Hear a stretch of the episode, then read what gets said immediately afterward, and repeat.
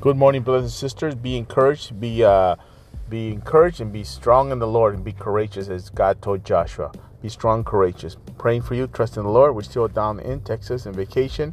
Uh, I want to encourage you with this verse. is out of Luke six thirty six. You must be compassionate, just as your Father is compassionate. Your your Father in heaven.